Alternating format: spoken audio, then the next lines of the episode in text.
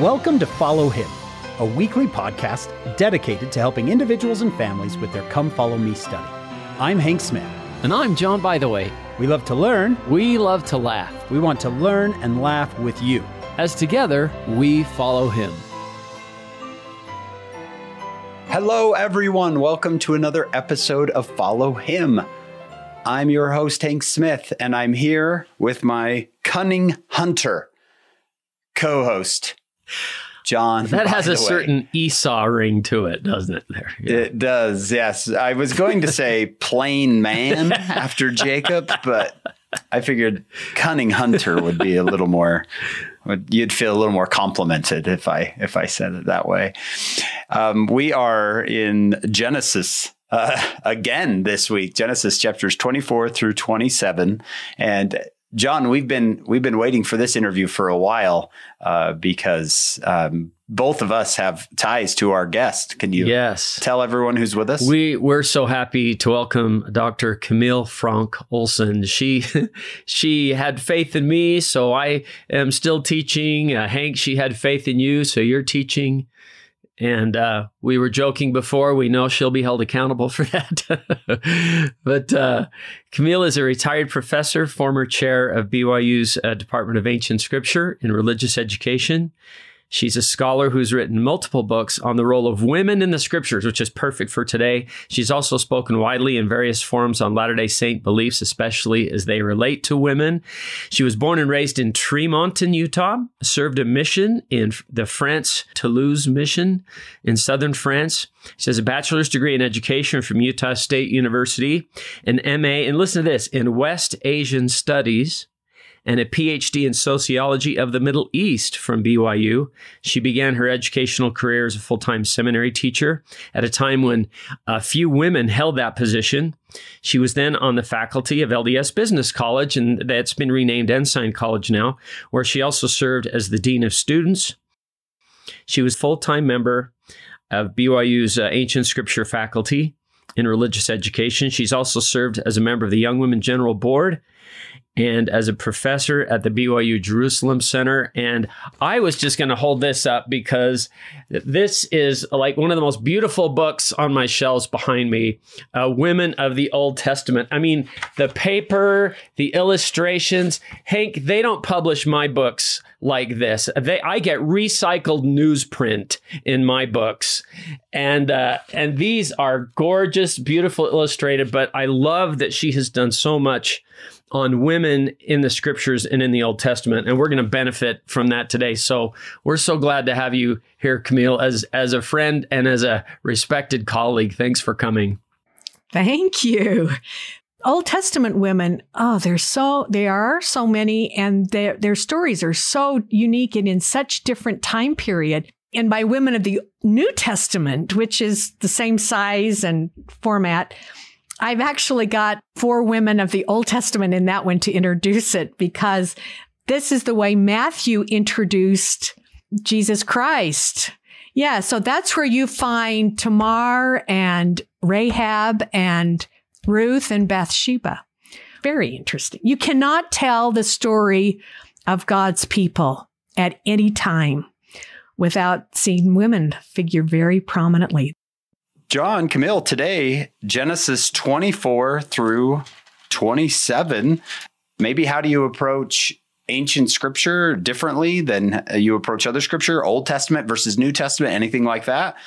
Uh, well, I it, I think the Bible specifically, Old and New Testament, but probably even more Old Testament, it is just so critical to get the whole background story. It's so easy to just take these stories out of their context and place them in our 21st century elders quorum and relief societies and go immediately to modern day applications. And every time we do that, these people are stranger and do weirder things. And you just want to say, I can't do the Old Testament. Let's just jettison.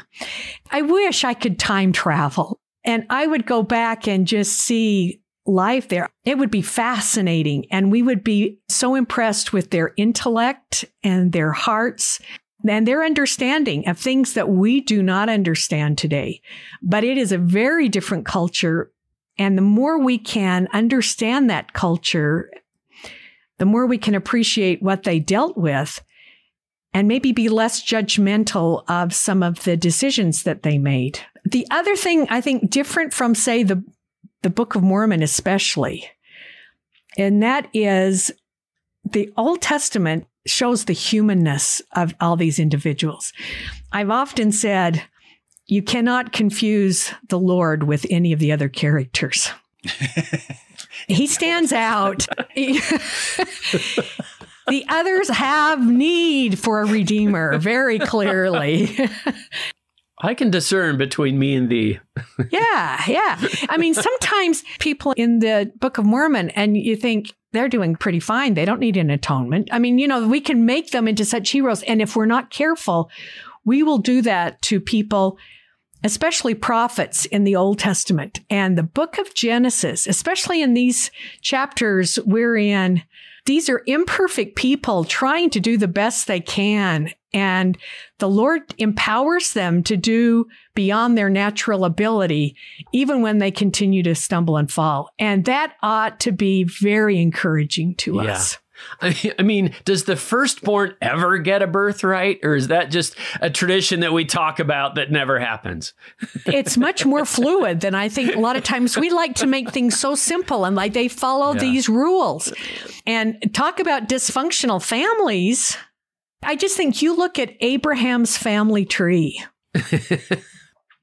and people that just kind of get upset when sometimes multiple marriages, premature deaths, adoptions, divorces, sibling, rivalry, sibling rivalries, yeah.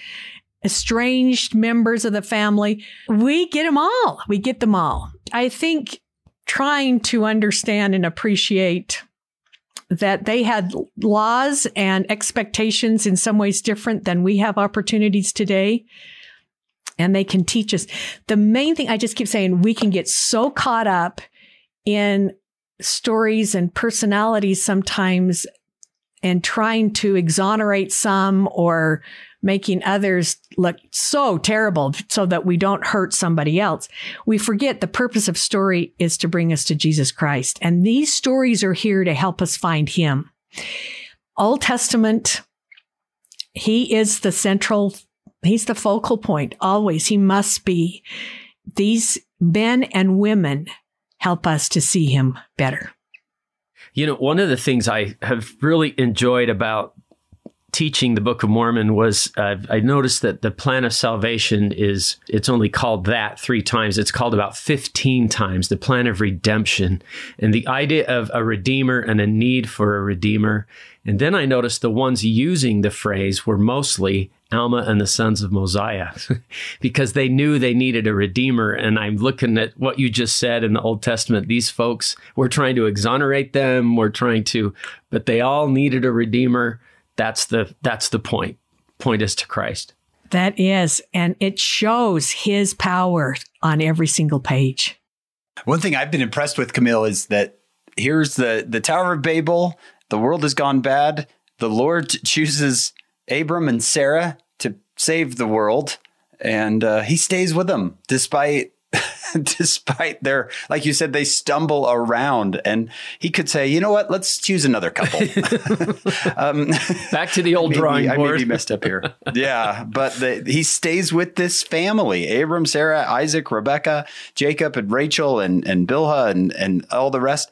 He he he stays with them he, he doesn't give up on him. That is right. What you're saying. I think that's the whole context. And we're talking mainly about Isaac and Rebecca and their immediate family here. I think we keep in mind this is a family and those generations are interconnected.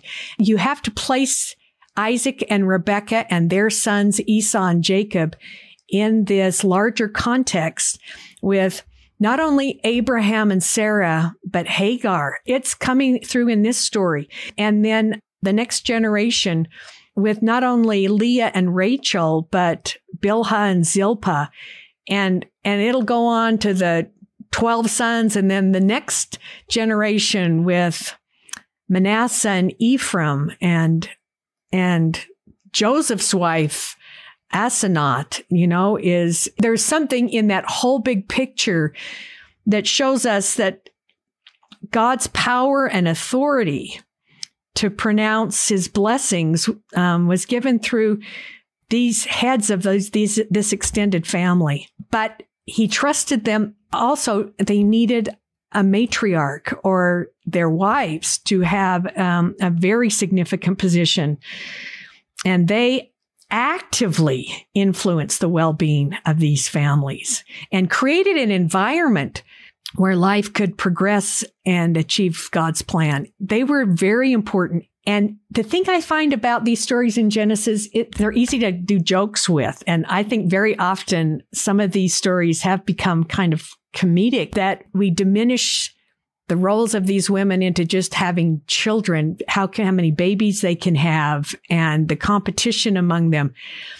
And it's far greater than this. It underscores the importance of the entire family um, and God's plan from the beginning to do it through families. This is great. Yeah, these women do not take backstage roles. They are receiving revelation and directing yeah the course of the family. It's in the very end of section 132 of the Doctrine and Covenants that we read that Sarah administered to her husband, administered. And it, I've just kind of gotten onto how much of it, kind of an administrative role that all those women had in those generations, that the husbands needed them.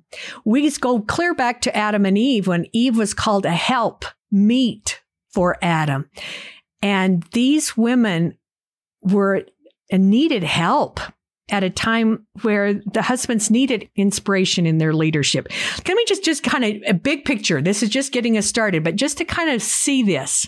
Remember back in Genesis 21, God directed Abraham to hearken to Sarah's voice when it had to do with Isaac and Ishmael, turning them together. Hagar received the witness of an angel of the Lord concerning the important role of her unborn son.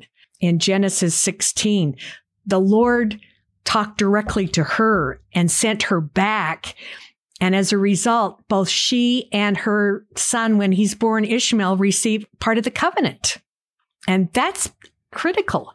God revealed to Rebecca, and we're going to see this in this time about before her children were born, that she was going to have twins and that the younger one would serve, would be the leader. And despite all the tension between Leah and Rachel, it seems there's a moment that I just think is so powerful in Genesis 31 where Jacob is leaving. The Lord tells him he needs to leave that homeland of Leah and Rachel and leave their father Laban. And he brings those wives together and sits down and says, What shall I do? And they said, Do what the Lord commanded you to do. It's a family decision. And Tamar saves Judah's bacon. I'm telling you. Chapter 38 of Genesis, we rarely talk about. Before the story of Tamar, Judah wants to kill his brother Joseph, sells him off to Egypt. I mean, he's a pretty rotten brother. And after Tamar, he's willing to give his own life for his brother Benjamin. And the way to understand that, it's Tamar. And she saves Judah's lineage, who was intent on having the Canaanites more influence in his life. And Tamar changes that. So I think it's, a, yeah, it's a fascinating thing to read her as being in the lineage of Jesus Christ. It, I, I love it. Right. And in Matthew 1, right? Yeah. And then, you know, if you even go to as far as Moses, Zipporah, again, this is Joseph Smith translation, but the Lord is ready to take Moses' life. That's not a part of the story that we often look at, but you're reading the Joseph Smith translation. He wouldn't, for some reason, wouldn't circumcise his son. Zipporah brings, finds the rock and she says, I'll do it. And it saves Moses' life. These stories collectively and individually show that we are stronger when we work together, men and women working together using the talents and inspiration that God gives each one of us and that's what shapes Israel. That's what is the foundation for all of Israel. In concert with their husbands' divinely appointed assignments, these women establish a people who would pledge allegiance to the God of Abraham in a very polytheistic world. It's um it's wonderful. And maybe I could do just one other just to kind of just see this all of this in perspective. It is section 132 of the Doctrine and Covenants verse 37 talking about plural marriage. Specifically, we'll get into with Isaac and Rebekah, but I'm just going to read that verse. Abraham received concubines, and they bore him children. And it was accounted unto him for righteousness because they were given unto him and he abode in my law. So right there, we're saying again from the Doctrine and Covenants, what the Lord told Joseph Smith, these multiple wives, this family situation, he's well aware of. As Isaac also and Jacob did none other things than that which they were commanded. And because they did none other things than that which they were commanded, they have entered into their exaltation according to the promises and sit upon thrones and are not angels, but are gods. That tells us very specifically the future of Abraham, Isaac, and Jacob. But we know from both that section and section 131, exaltation is not given individually. Can't you read in that? This includes Hagar, and Zilpah and Bilhah, and they are all in there. And I think that is something helpful to remember before we just want to throw some of them that we don't really agree with under the bus. But the Lord's going to exalt them. It's very powerful. That's a big picture overview that that we need to have. We need to be able to place now this little story in the big story. Yes. Yep. Yep. Where it belongs. Yep. Okay. Main characters.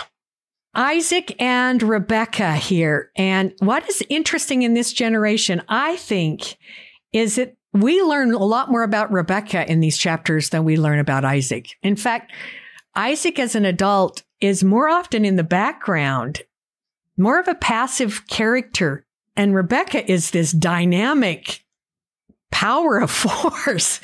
And that already sets us off as just being a this like, oh, wait, that's not the way it should be.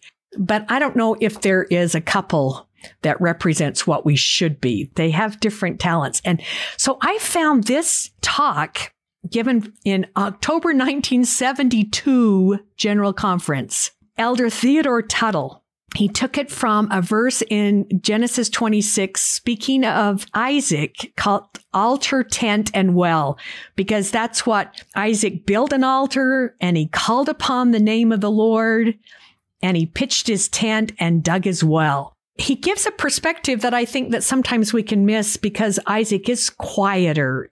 We don't see him so dynamic in these chapters. And this is what he said altar, tent, and well. Isaac did not become an Abraham or a Jacob. He did not reach the heights of Abraham, called the father of the faithful, nor is he as impressive as his son Israel, father of the 12 tribes. Yet Isaac is loved and revered. He worshiped God, cared for his home, and pursued his work. He is remembered simply as a man of peace. The eloquent simplicity of his life and his unique ability to lend importance to the commonplace made him great. Altar, tent, and well, his worship, his home, his work. These basic things of life signified his relationship to God, his family, and his fellow men. Every person on earth is touched by these three. Kind of a nice way to think about Isaac, too. You don't have to be the gregarious, out there commanding in all things. There's a peacefulness about Isaac. And then by contrast, here we have Rebecca. Her individuality and vitality among the covenant people is striking in these stories. And we see her using that individuality and her agency to make choices and free to decide how she will act to fit her perception of what's best for her family. And so this dynamic is what we're going to run into. Should we start here at chapter 24? We start out, um, Abraham was old and well stricken in age. We get in the next chapter, chapter 25, verse 7 and 8, he dies. Sometimes I've wondered if chapter 25 is perhaps a little out of context, if his death happened, could have happened before Rebecca ever joins the family. And I'll tell you why I might think that. But we don't see Abraham after Rebecca comes back. We don't see any connection there. But Abraham is old. Sarah has already died, right? The chapter before in chapter 23, verses 1 and 2, Sarah has died. And it seems like, yes, the Lord has blessed Abraham in all things, except he's seen the end of his life. Remember how old he was when Isaac was born? So it's not surprising that here he's thinking Isaac hasn't married and I Abraham was promised the seed, this the sands of the sea, and and it, it's looking pretty single kernel of sandish right now. Not exactly a beach yet. He's anxious to make sure that next generation is taken care of. And what was very common, arranged marriages in that day. He's in the land that God has given him as an inheritance, and he sends his servant back to where he came from to see if there's some covenant people up there, or I should say, you know, believers that he could find, the servant could find a wife for Isaac. He doesn't want them to marry among the Canaanites that surround him. I've often thought, you know, Melchizedek was around not long ago, right? not far that Abraham paid tithes to him, but it does appear from the Joseph Smith translation that he and his people have gone to meet the city of Enoch. And so I thought that would have been convenient to find Isaac a, a wife there among those people. But he sends him back to his own country. He has his servant make this oath with him. And you've seen this in verse 2 I pray thee, thy hand, put thy hand under my thigh, which is kind of a quirky kind of way of making an oath. Is this a Joseph Smith translation to a, uh, like a hand clasp? A covenant of some kind that way? Yeah. I don't know. Yeah, it, I think it would make sense to us a hand clasp. That's how we would do it. But they might have had a way of doing this back then that was different. Yeah. The idea is we're not need to get hung up on that. It's the idea that right. they had an agreement. We think this could be Eleazar because that's the servant of Abraham's that he's so close to, but it never says his name specifically there. But I do always wonder if that's who it is. He trusts him and he sends him up with all these camels and a lot more men but notice in verse five, the servant is concerned, saying, What if she won't come? I mean, you know, you think about this. This is going to a land, and he'll be bringing a woman that'll never return to her homeland again. It is quite a remarkable marriage negotiation, perhaps different from some of the others because of the distance that's involved here and not knowing the family that this daughter is going to marry into, except by reputation, perhaps, if they are really connected.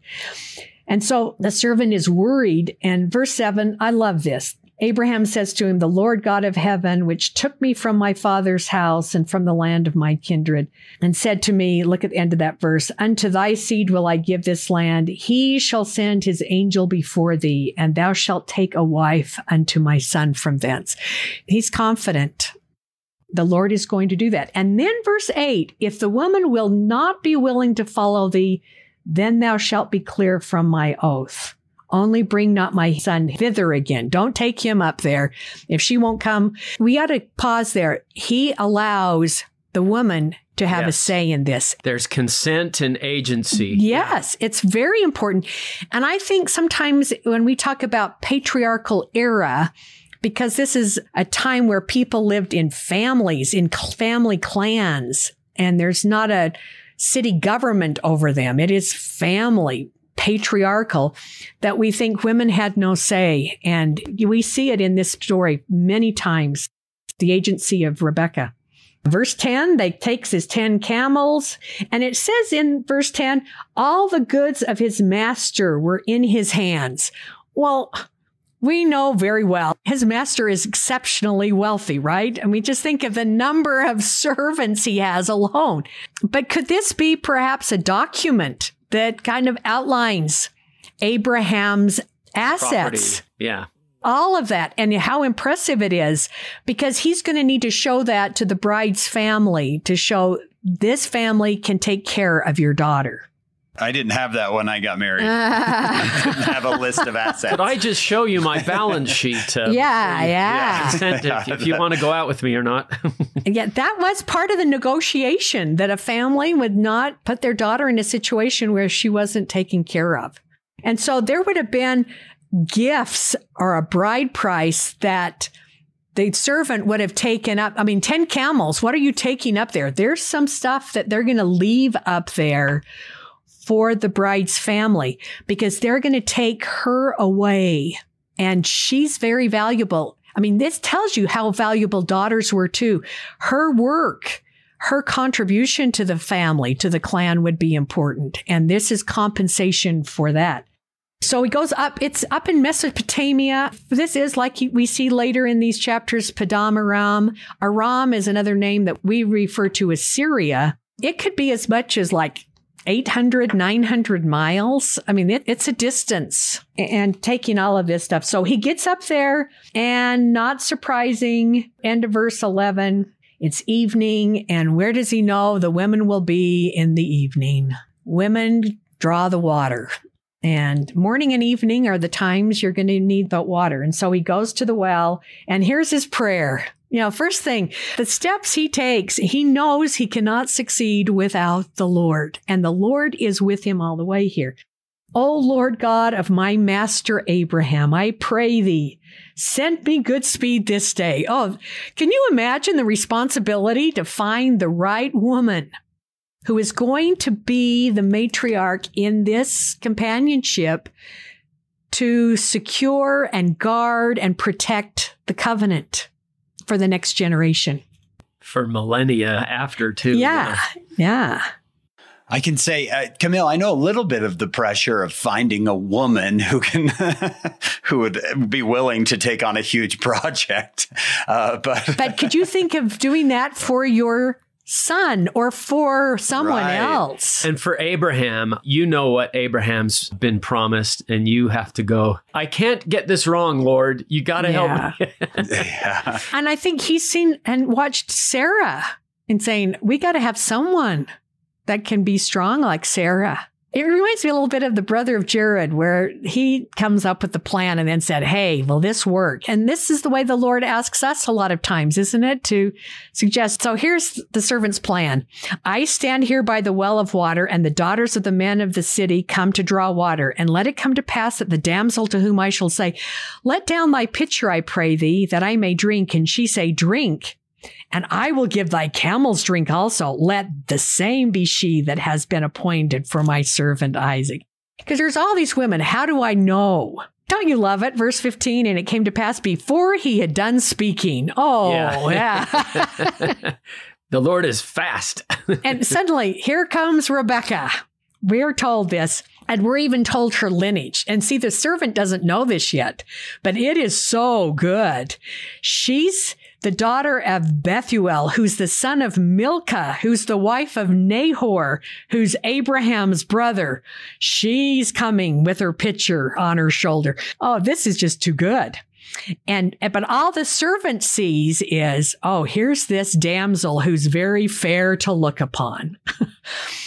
In some ways, I want to say at that age, young women all are beautiful. And when she is also God fearing and honest and true. She is. You can almost see there's just kind of a glow about her. She's a virgin. Neither hath any man known her. Go down to the footnote, known the like unto her. Oh, Joseph Smith translations, she just stands out. you can see a little light just kind of glowing around Rebecca. He notices her. And verse 17, he's not waiting around. Watch this. He ran to meet her. I love the verbs in this story. And he says, let me, I pray thee, drink a little of thy pitcher. And she said, Drink, my Lord. And then how does she respond? She hasted. I mean, she's going fast. And she gave him to drink. And then she says, almost before he can finish drinking, it seems like, I'll give water to thy camels also until they have done drinking. And she hasted and emptied her pitcher into the trough and ran again to the well to draw water and drew for all his camels. I mean, some have tried to figure out how many gallons of water should be drawing for 10 camels. And I don't know how far we go into this, but the idea is you can see she has energy. She's not afraid of work. There's a hospitality and service orientation about her. It's not like this is the first time she's ever done this. She she knows what she's doing. I think doing. she's got some serious muscle. You know, she doesn't have to go to the gym. She's got it. She's there. And the man wondering at her held his peace. He's just in awe. Talk about easy. The Lord's made this so easy. And so that fast in verse 22, as the camels had done drinking, the man took out this golden ring or earring. Just come over here. Let's see, verse 47. We get a little bit more about that earring. I put the earring upon her face. In the Hebrew, I love to point this out because it gets you right there. This is perhaps a different culture. This is clearly a nose ring that he gives her. She has it on her face, just a little ring that goes on the one nostril.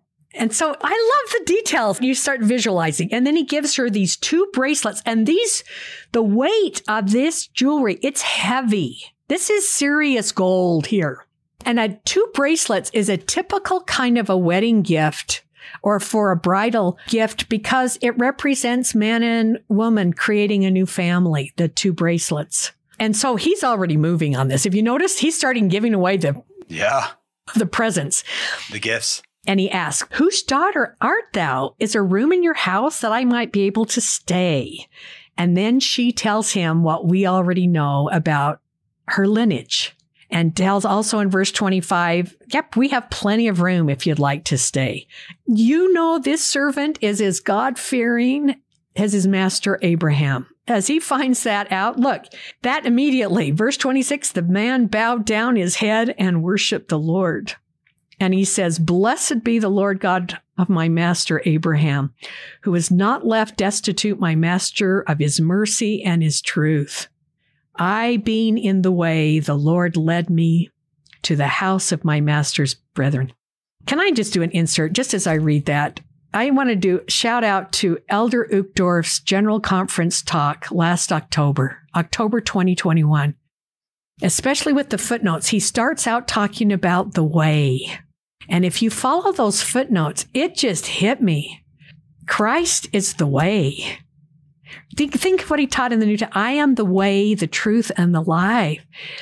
It is his way. It is him. Lehi's path. Now, I just got thinking of this. That path leading to the tree of life. There's Christ at the tree of life. There's Christ with the fruit of the tree of life. But he's the path. He's the iron rod. He's the way. And so every time now I run into where it says the way, I put Christ in there. I got that from Elder Uchtdorf's General Conference talk mm. on the way. This is one of the reasons I love my last name.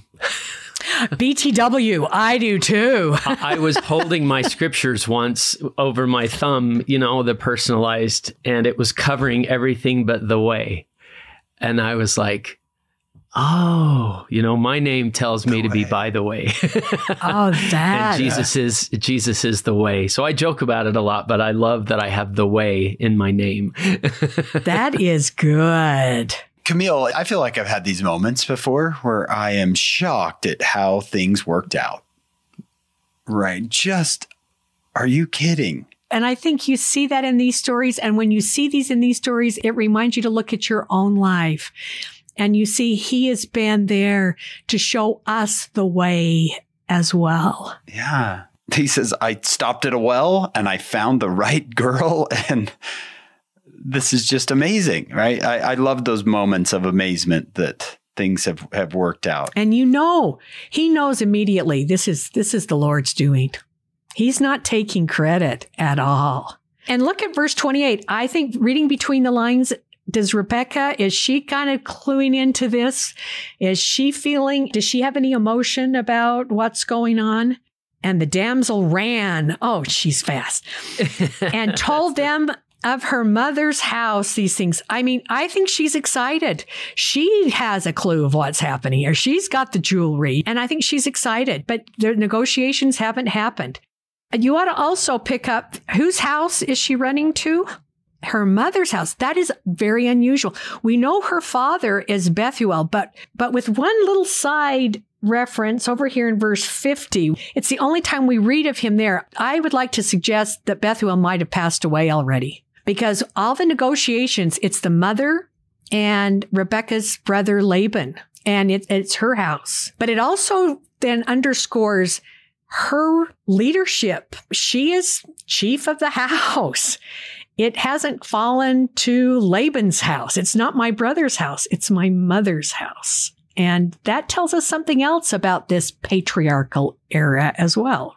How can we emphasize this more? He got this idea for this I'll stop by the well and the right person will yeah, will usually come you don't right? tell the Lord what kind of sign to give you, but I love that he was so eager to get it right. There are times we say, I've got to get this right and I've got to be able to know. Can you help me? This is one way I could recognize it. Of course, he doesn't have to do it that way, but oftentimes he likes us to think it through and maybe come up with something, especially like in the decisions about marriage, that that we have a, a feel that we connect with it, and it's not just saying very coldly, "There's a person." Go marry that person and no emotion in it at all. That we might say, if I can feel this or if this can happen. There is just something that I think the Lord can bring it into a way that we could recognize and understand. And you don't get the idea that the Lord is upset that he's made this suggestion. right. Love verse 50. The thing proceedeth from the Lord. It's like, then Laban and Bethuel answered and said, The thing proceedeth from the Lord. He's made it obvious. We don't want to get in the way of the Lord's will here because he has made it clear. And that verse 50, I think that's an important, that tells you where this family of Bethuel is coming from. Are they believers? And that's critically important as well. This is not just because they've got the right lineage and they've got some wealth and they've raised their daughter up well to be a good hard worker and she's beautiful. They're believers. And she runs a lot. Yeah. And she runs a lot. Let's not forget that. She's one fit cookie. Yes. the cross country team of uh, yes. Syria there. Rebecca had a brother, verse 29, and his name was Laban. We're going to see Laban the next generation because he's going to have two daughters that come into this family as well, right? Same Laban. And Laban ran out unto the man. When he saw this, he can't wait for the servant to get there. He runs out to meet him. This is just too good. You know, he got a little hint of the wealth when he saw the jewelry on Rebecca. They bring him in. They're ready to feed him and, you know, wash his feet, all the hospitality. And look at the end of verse 33. The servant says, I will not eat until I have told you mine errand. I mean, he's got to say, I don't want to mess this up. Let's me finish and make sure this is going to work. I can't relax and have a dinner you have yet. got to hear this. Yes. it sounds like that and, too. and he just goes on. You get the whole story again. He tells it. I was getting the well, and, and I said, if you did and yeah, including I was promised an angel would be there. Verse 40 The Lord before whom I walk will send his angel before thee and prosper thy way. He quotes Abraham. That was an important part of what he was doing there. I want to just point out, though, as we're going through this, he continually calls Abraham his master. Keep that in mind. So then, oh, they're just going, this is good, this is good. And before I had done speaking, he repeats that part again in verse 45. Oh yeah, I mean he's got the details. He was telling this is his testimony. I know this is what's supposed to happen. He gives verse 48, I bowed my head and worshiped the Lord and blessed the Lord God of my master Abraham. Rebecca's family is saying, "Yep, this is this is from the Lord." Again, verse 52. He worshiped the Lord, bowing himself to the earth. Every step, he's remembering the Lord. And the servant brought forth jewels of silver and jewels of gold and raiment and gave them to Rebekah. And he gave also unto her brother and her mother.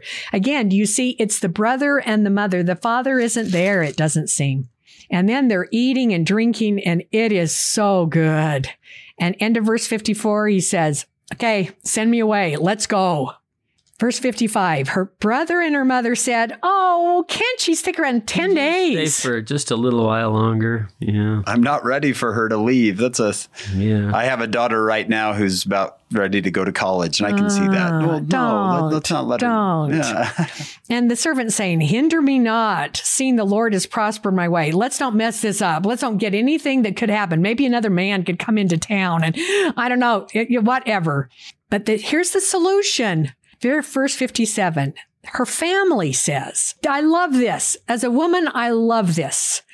We will call the damsel and inquire at her mouth. What does she think? Let her make that decision. I think we've already seen Rebecca likes the idea. And verse 58, they called Rebecca and said unto her, Wilt thou go with this man? Oh, this next words I've got so highlighted. She said, I will go. I can almost cry as I read that. My friends, my friends, my friends, I will go.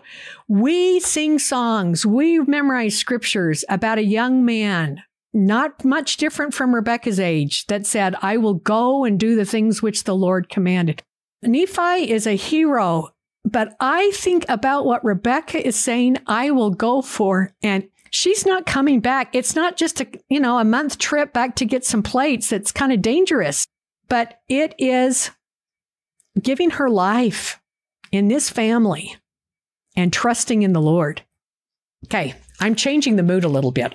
I brought you a little surprise today, my friends, because I was working with young women a few years ago when they had the theme from First Nephi 3 7, I will go and do the things which the Lord had commanded. I go, I got to teach these young women. There's a young woman who has that example of I will go. And so I took the liberty of writing my own lyrics to the song of Nephi's courage. Okay, are you ready? I'm not going to sing it, but I'll give them to you. And Rebecca has three syllables and Nephi only has two, so you have to do a little, but you know. The Lord commanded Rebecca to marry Sarah's son, trusting in a servant who far away had come. Knowing should never again her home espy, Rebekah was courageous. This was her reply I will go, I will do the things the Lord commands. I know the Lord prepares a way. He wants me to obey. I'll go, I will do the things the Lord commands. I know the Lord prepares a way. He wants me to obey. So I didn't stop there. I did one from each of the books. So try this. An angel commanded Mary to mother God's own son. Mary had a question. How could this be done? Trembling and fearful, she did not ask him why. Mary was courageous. This was her reply. She said, Behold, the handmaiden of the Lord, be it unto me according to thy will. But that is basically, I, will, will go. go. I will Yeah. do the things the Lord commands. I know the Lord prepares a way. He wants me to obey. The Lord commanded Lehi to leave Jerusalem. Sariah was obedient and gladly followed him. She began to murmur when she feared her sons were dead.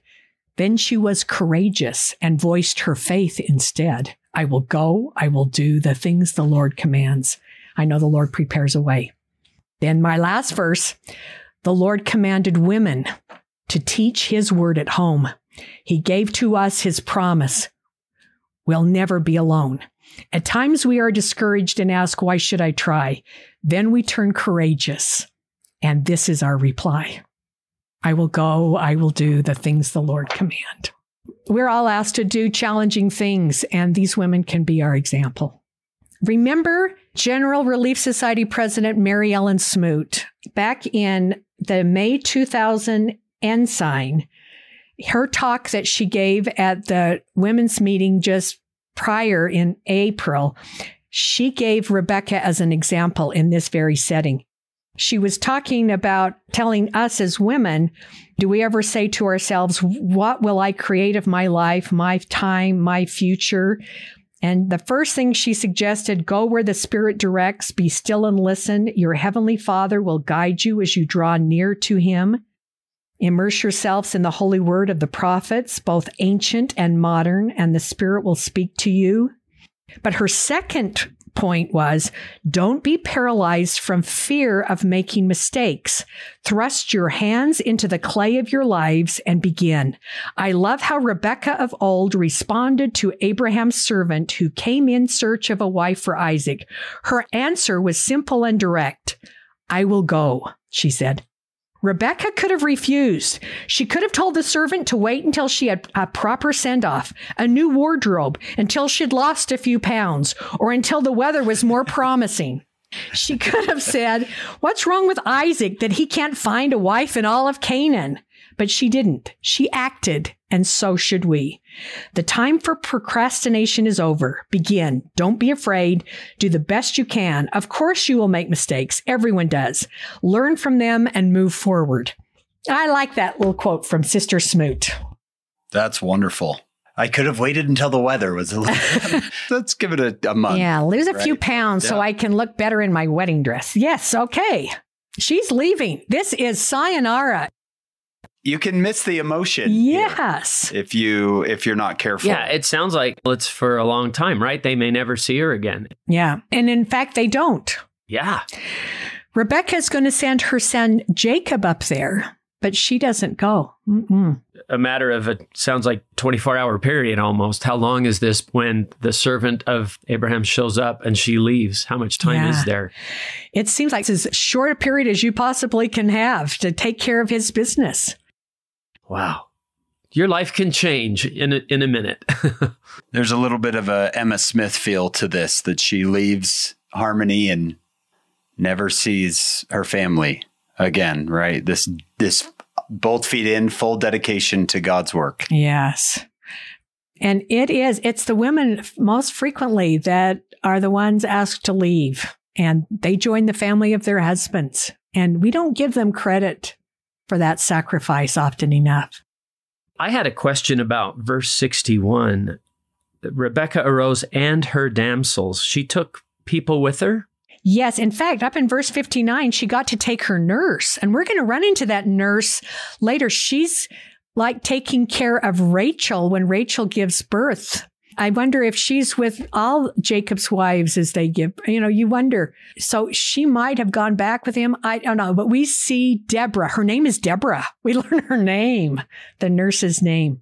And so she probably brought, yeah, other people. She would have brought her dowry. She would have been sent with a lot. Those 10 camels are probably going back laden again, coming back. Who is this speaking in verse 60? They blessed Rebecca. Is this the people she's leaving? Yes, this is her brother and her mother. Yes. And this is Oh, their This is tender. It is. And it's it's kind of like this is their greatest gift they can give. That you be this mother of thousands of millions. That's a phrase Um, you don't see very often. no. Thousands of millions. is- People would call that a curse too often today, but back then that was the best blessing ever. They re- they appreciated children. Elder Pace down at BYU, he said that they were in a beat up station wagon uh, going to church with a sticker on the back that said families are forever, and people didn't know if it was a boast or a complaint. As a father of a, a wonderful daughter, I find verse 60 kind of tender, it is. uh, yeah. saying goodbye. I have put the focus a lot here on Rebecca, but you're feeling it the family behind. There goes my little girl. They love her and she has made contributions. You know how hard she works. They're going to miss her work. Ah. She's always running around. and she's doing good. It's an interesting thing that with Abraham willing to sacrifice Isaac, that we've talked about already, there's often the parallel between Isaac and Jesus Christ. Isaac is a type of Christ. And as Isaac marries Rebecca, we know the bride of the bridegroom is symbolically the church. So I've oftentimes considered also looking at Rebecca and her attributes and responses to a type of us as members of the church and how we respond to our Savior when he gives us direction. That running around has new meaning to me. Be quick, quick to respond. And running about doing good, we might say. Yes, yes. She's not hesitating. She's not hoping the command will change by the time she gets there. She's acting. And I suppose we could say that her willingness to say, well, let me take care of your camels also was an insight into her character, Yeah. her service orientation. Oh, I'll, I'll do that too. Yes. Take care of your camels. Yes. And you get a little hint about what kind of contribution she's going to make in the clan of Abraham, Isaac's now, which is where we're coming. Well, first, verse 62, we notice where Isaac is living. And you notice that well name, Lahehua. This is the one that Hagar named. This is the well where Hagar, when she ran off and she thought everyone had forgotten her, that the Lord sends an angel to speak and she names it the God who sees me. That's what it is. Oh, and obviously the family has not forgotten. That place has become important to the entire family. And we'll see them a couple of times living there. Isaac is there meditating in the field. We always wonder what he's meditating about. And he looks up, and here come the camels. And Rebecca sees him afar off. And verse 65 she had said unto the servant, What man is this that walketh in the field to meet us? And the servant said, Notice the wording here. It is my master. Now, did you notice something? Who has been his master before this? And we don't hear about Abraham. So, this is one of those that I have sometimes wondered if perhaps he could have died prior to this, before Rebecca came back. While the servant was gone. Yeah. And just kind of glancing while we're right there, just go right across the column where Abraham does die. End of verse 8. This is good. This is chapter 25 now. End of verse 8. He dies. Old age is saying it lightly and was gathered to his people. That's an interesting phrase. Does that suggest understanding of the spirit world and that, that you will be with family there? Gathered to his people, reunited with his his wife. Uh huh. And his sons Isaac and Ishmael buried him in the cave of Machpelah. We can just glance by that, but I'm going to argue that Abraham never forgot or lost where Hagar and Ishmael ended up living. They were in contact and they're here together.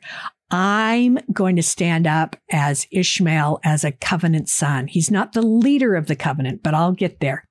He was circumcised. They went back and lived there with Abraham. And part of my reasoning, let's go back and just fill in where I just skipped. Chapter 25, verse 1. And again, chronology in section 132, it says Abraham married his wives and concubines, plural. She's called a wife.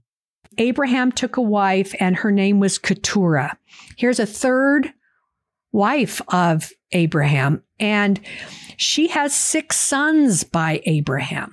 So his numbers are kind of growing faster and more than we sometimes remember. We go through the names of those sons and then grandsons.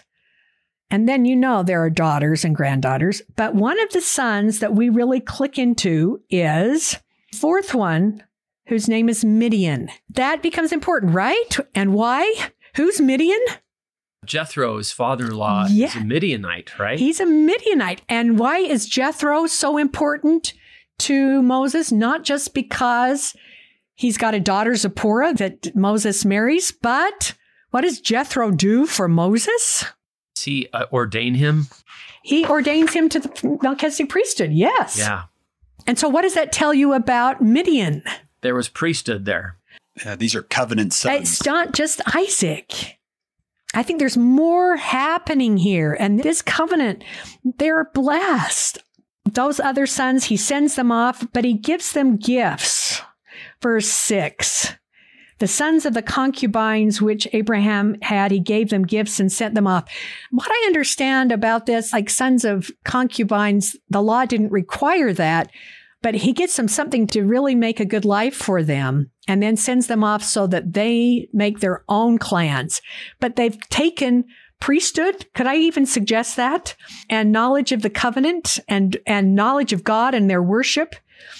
But he's verse 5 Abraham gave all he had unto Isaac. Isaac is the one who's going to succeed him in leadership and with birthright, with the bulk. This is his estate, so to speak. Please join us for part two of this podcast.